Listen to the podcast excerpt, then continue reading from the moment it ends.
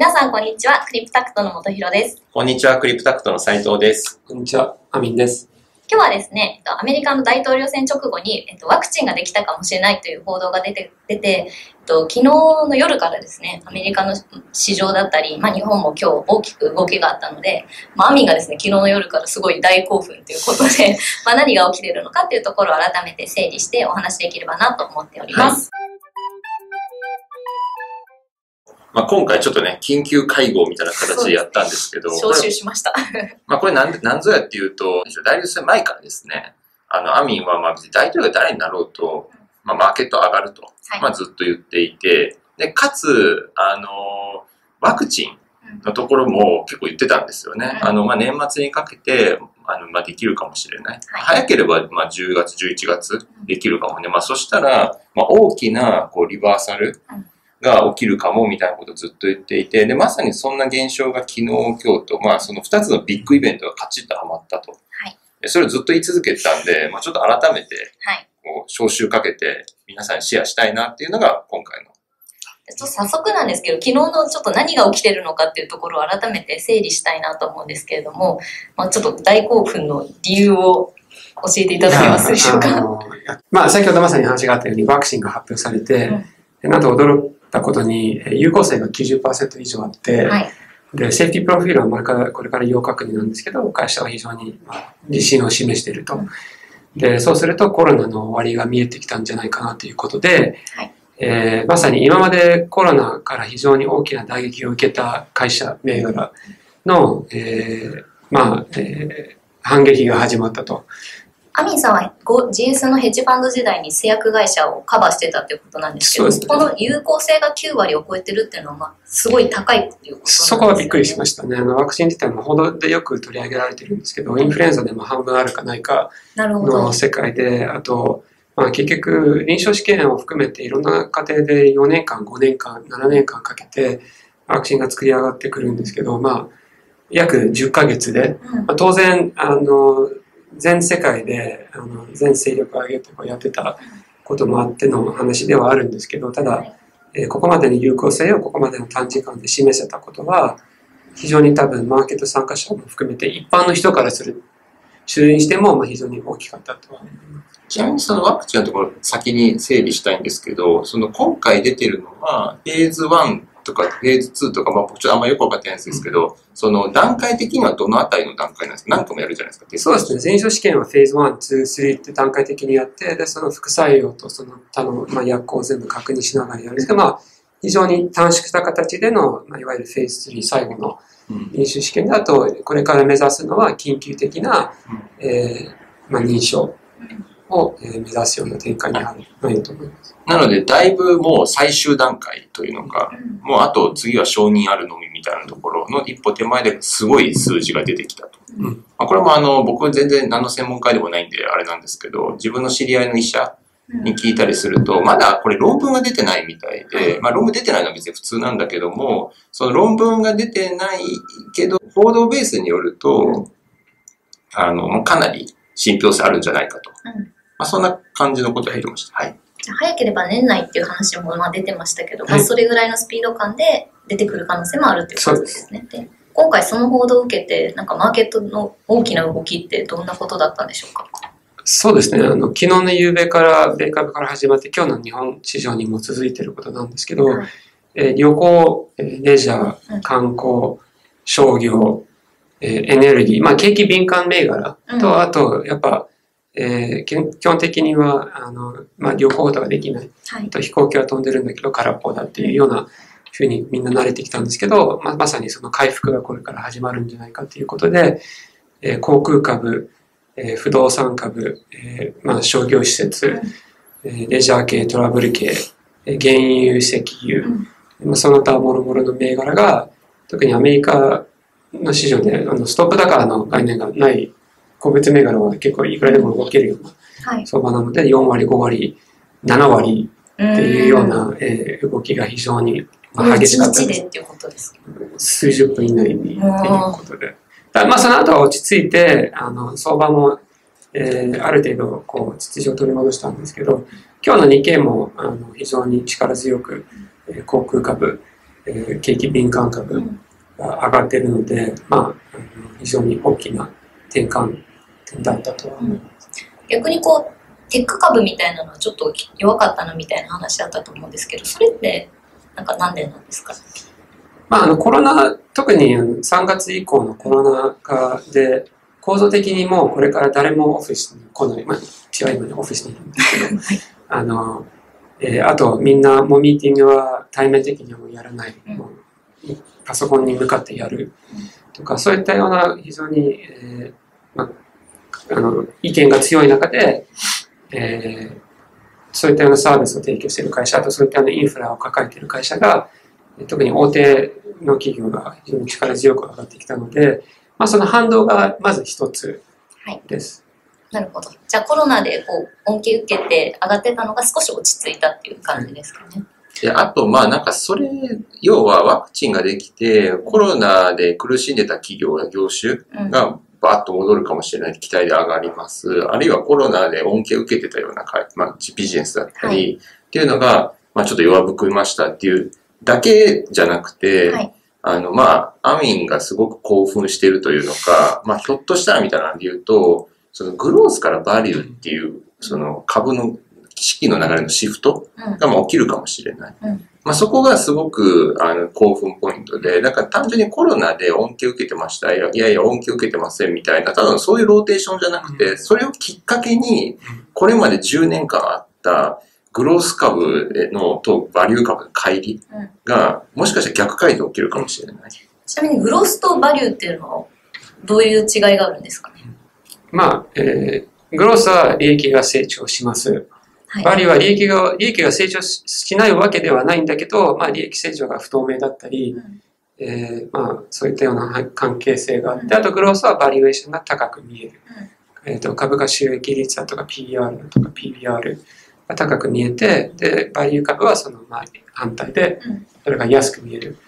もので、で、まさに今日、あの、まあ、興味がある方は Twitter で一つチャートをあの共有してるんですけど、はいぜひ見てください。概要に貼っておきます。えっ、と、結もう先ほどサイトを申し上げたんですけど、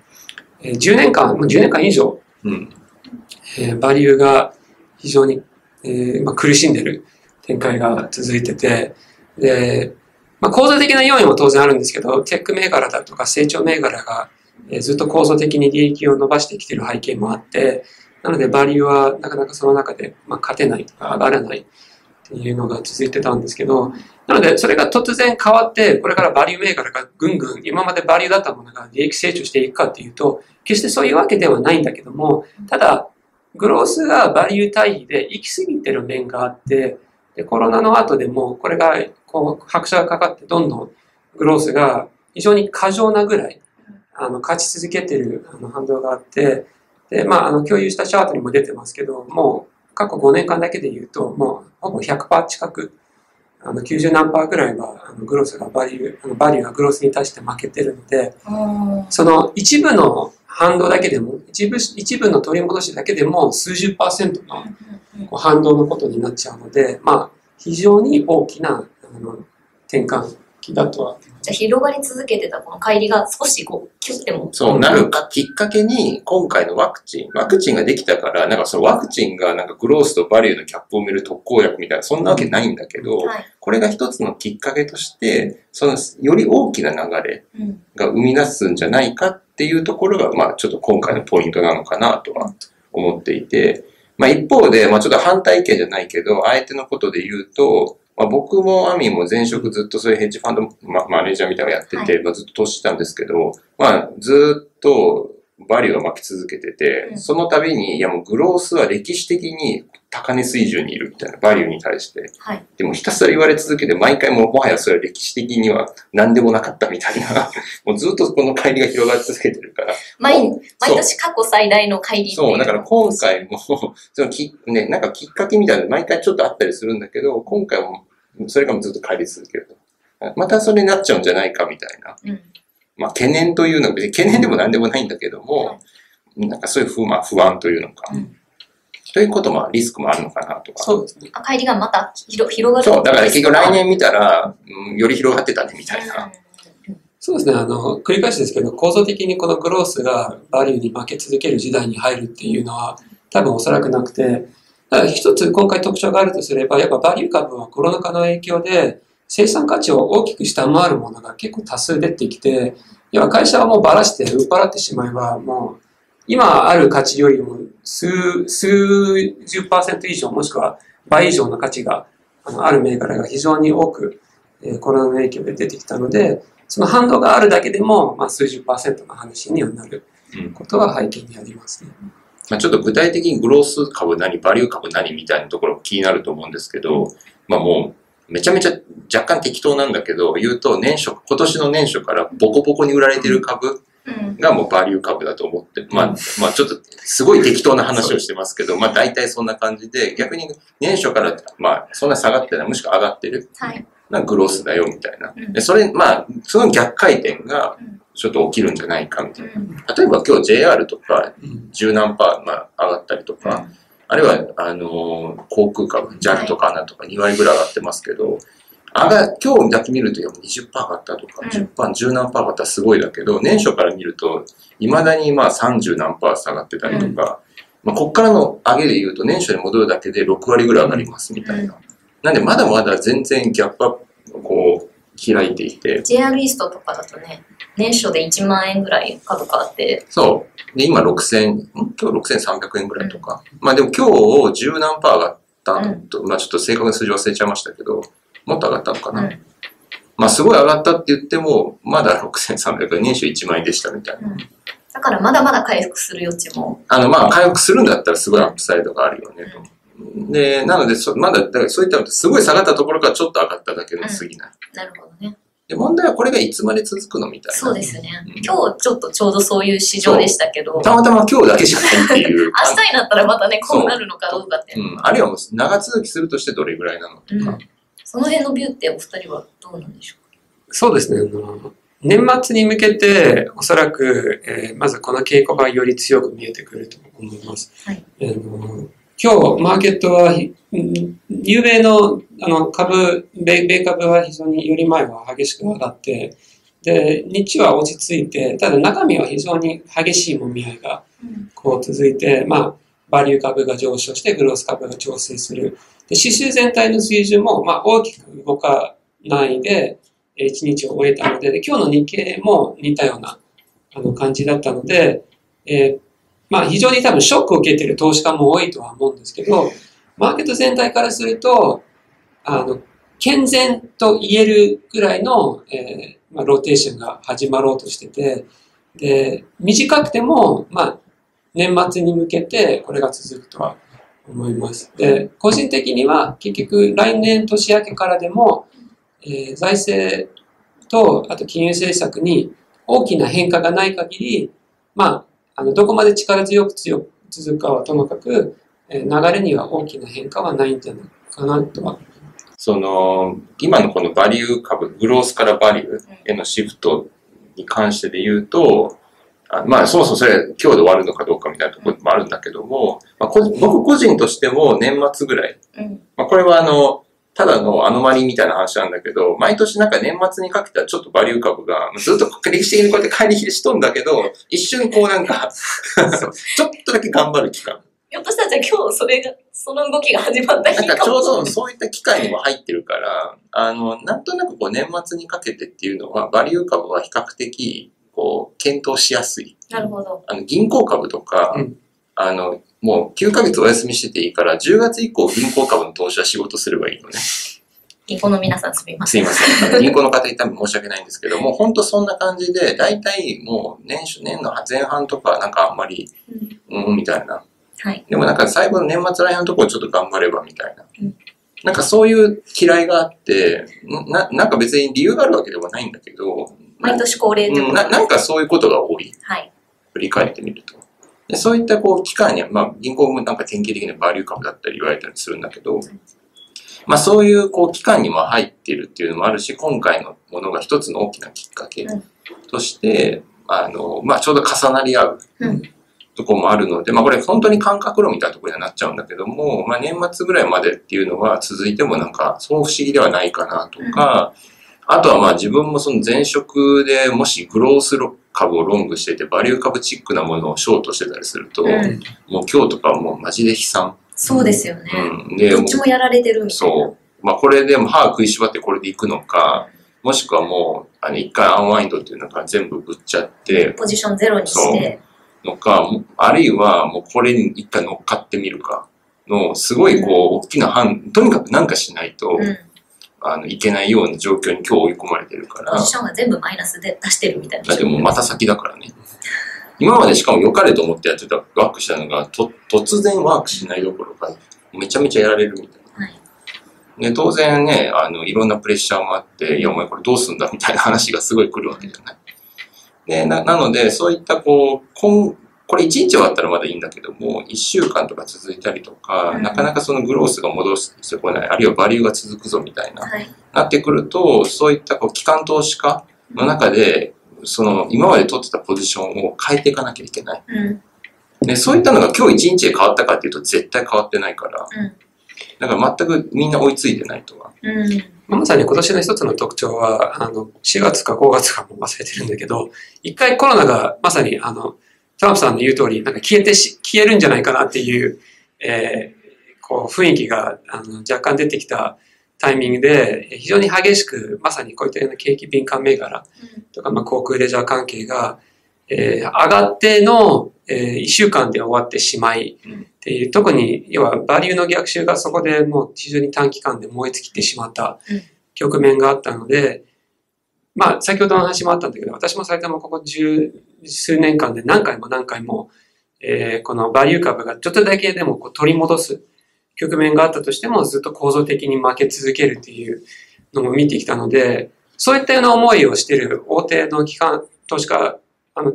えっと、敵は機関投資家さんですが、あの機関投資家さんがいるので、あの、非常にこう、そこまで重い、えーポジションをえー一気に変えるっていうのは、なかなか決断的には難しい。ないと思いますね。僕もこう言ってバリュー、いや、今回もしかして面白いんじゃないとか言いつつも、6割ぐらいそう思ってるけど、4割ぐらいは結局また、すごい微妙な。いや、もうまた元に戻って、グロース来るんじゃないのみたいな。うん。やっぱりそういう、まあ、なんか、まだそこまでうん。100%こうだみたいな。まあ、アミンさんとかはもうだいぶ言ってると思うけど、あの、ちょっと今までのこのね、流れとか見ると、まあ、64、今回64でもだいぶバリューをしてるぐらいの感じ。うん。だから急には決断するのって結構うん、だからそれは別に僕が難珍しいというよりも一般的にはまだ全然そうだと。しいうん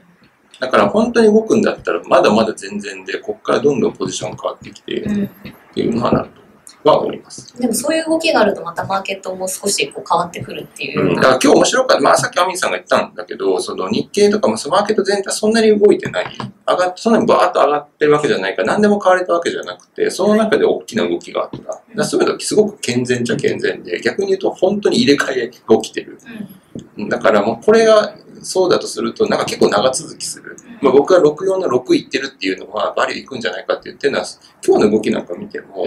なんかすごく本当に入れ替えが長続きしそうなうん。感じ、何でも買われてっていう加熱感ある感じはちょっとないのがうん。少し感じてるところですね。なるほど。まあ一つ、一つ言えるのが、結局、例えば米株で言うと3割、4割、5割上がる銘柄があって、今日の日本株でも2割上がる銘柄がある。っていうふうになると、結局、持ってる人がいないからそこまで上がる。っていう、まあ、流動性の要因もあって、えーたくさんこう持ってる人がいれば、当然そこにあの利確が入ったり、あの利食が入ったり抑えられるんだけど、ここまでこう上がってこれるっていうのも非常にポジションが軽いっていうのも、まあ言えることのことだと思います。まあなんか本当ね、コロナ恩恵と良くないやつ、バーベルで持ってなんとかなるみたいなのが、まあ今回も結局そうしてたらハマってたし、はい。日本だけで言うと、もうこれあのインバウンド含めて観光は国策だから、うん。だからそこは鉄板で持っておけば、やっぱりよかいいんじゃない？みたいなセミナーでも話したけど、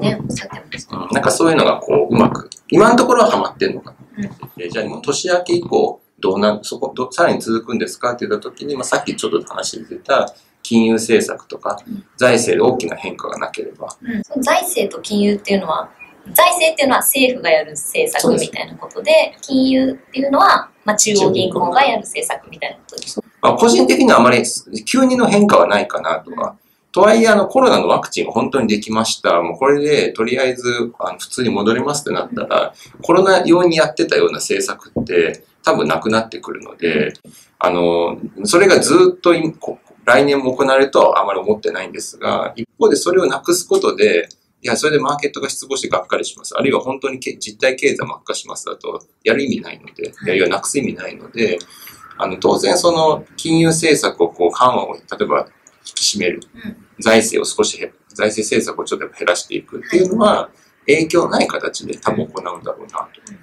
で、考えると、まあ、その年前半、来年年前半のところでなんかこう、わしわちゃわちゃするような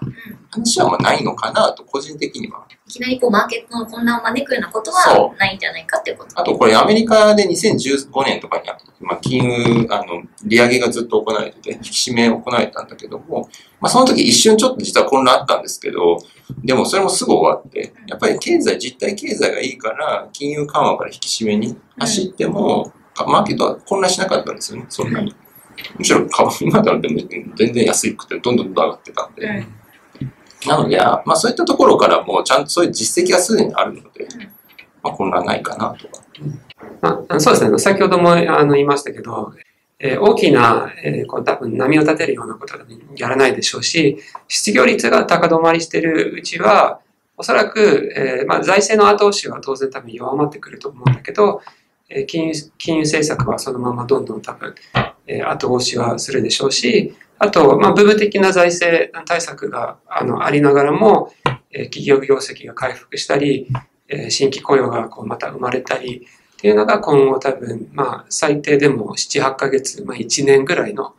話だと思います。そこで一つ、もしリスクがあるとすれば、あの、若干以前も、あの、この局面ではない、このメディアムではなくて違うところでも触れたんですけど、まあ、ものすごい規模の、え財政対策をしてます。え金融政策で言うともう金融危機を上回るものをバンバン売ってます。で、もう現金給付もバンバンやってます。そうすると、まあ、あの株に回ってるものも当然あるんだけども、えーこれが例えば来年みんなが元気になって、ずっとこの自粛モードからの反動で、もうお金を使おうわ、旅行に行くわ、もうバンバン消費するわってなったら、えー誰も今心配してないんだけど、もし本当に意味のあるインフレが現れたら、ちょっと要注意です。個人的に何かこう心配すべきものはあるかって聞かれたら、まあ多分そこだとは思います。それがない限り、まあ一つ多分マーケットも大きな懸念もない中で、えー今後数ヶ月から1年を終える、まああの迎えるんじゃないかなと思います。ということで、まあじゃあ今日今のとこまとめると、あの、まあ、昨日ワクチンの報道が出ました。で、このワクチンの報道に関しては、もちろんまだあの正式に決まったわけじゃないんだけども、これまで出たものよりかはだいぶ信憑性が高そうだと。っていうので、マーケットも如実に反応していて、で、このワクチンの報道で、まあ、コロナ恩恵とかコロナ、あるいはそれやられた銘柄、そのリバーサルが始まってるっていうのが表面的なところなんだけども、それに加えて、さらにグロースとバリューっていう、その二つの軸のそのローテーション、グレートローテーションみたいなのが起きてるんじゃないか、まあ起きるんじゃないかと。まあ今までバリューがずっと得られたものが戻すんじゃないかみたいな話があ一つのポイントですと。でそれがもう時期としては年末ぐらいまでは最低限行くんじゃないのと思っていると。はいまあ、アミンはもうちょっと行くと多分思っていて、僕はまだちょっと弱気なところもあって、64で行くかなみたいな。で、まあ、ただじゃあ年末ないし年明け行ったとしても、じゃあ次やっぱり気になるのとしては、コロナ、コロナ用に打っていたいろんな政策がやっぱなくなることのマイナスインパクトあるんじゃなかろうかと。うんで、それも、それに関しては、まあ、それによるマイナスが出て、マーケット混乱するようなことはしないだろうから、政府や中央銀行も。まあ、そういう意味では、あの、そんなに心配、過度な心配を、今この時点ではしなくていいけど、もちろんその話ではやっぱ気になってくるから、まあ、来年、どっかのタイミングではそこは意識した方がはいいいけど、今の段階でそこそんなに過度に心配する必要はないんじゃなかろうか。で、プラスまあ、アミが言ってたような、あの、ちょっと見ておくととしたらインフレ。まあ、これも今この瞬間でというよりも来年の今ぐらいなのかもしれないんだけど、まあ、その辺は気になるよねっていうのが今日のまとめですかね。面白いと思っていただいたら、いいねやチャンネル登録よろしくお願いしますよろ。しくお願いします。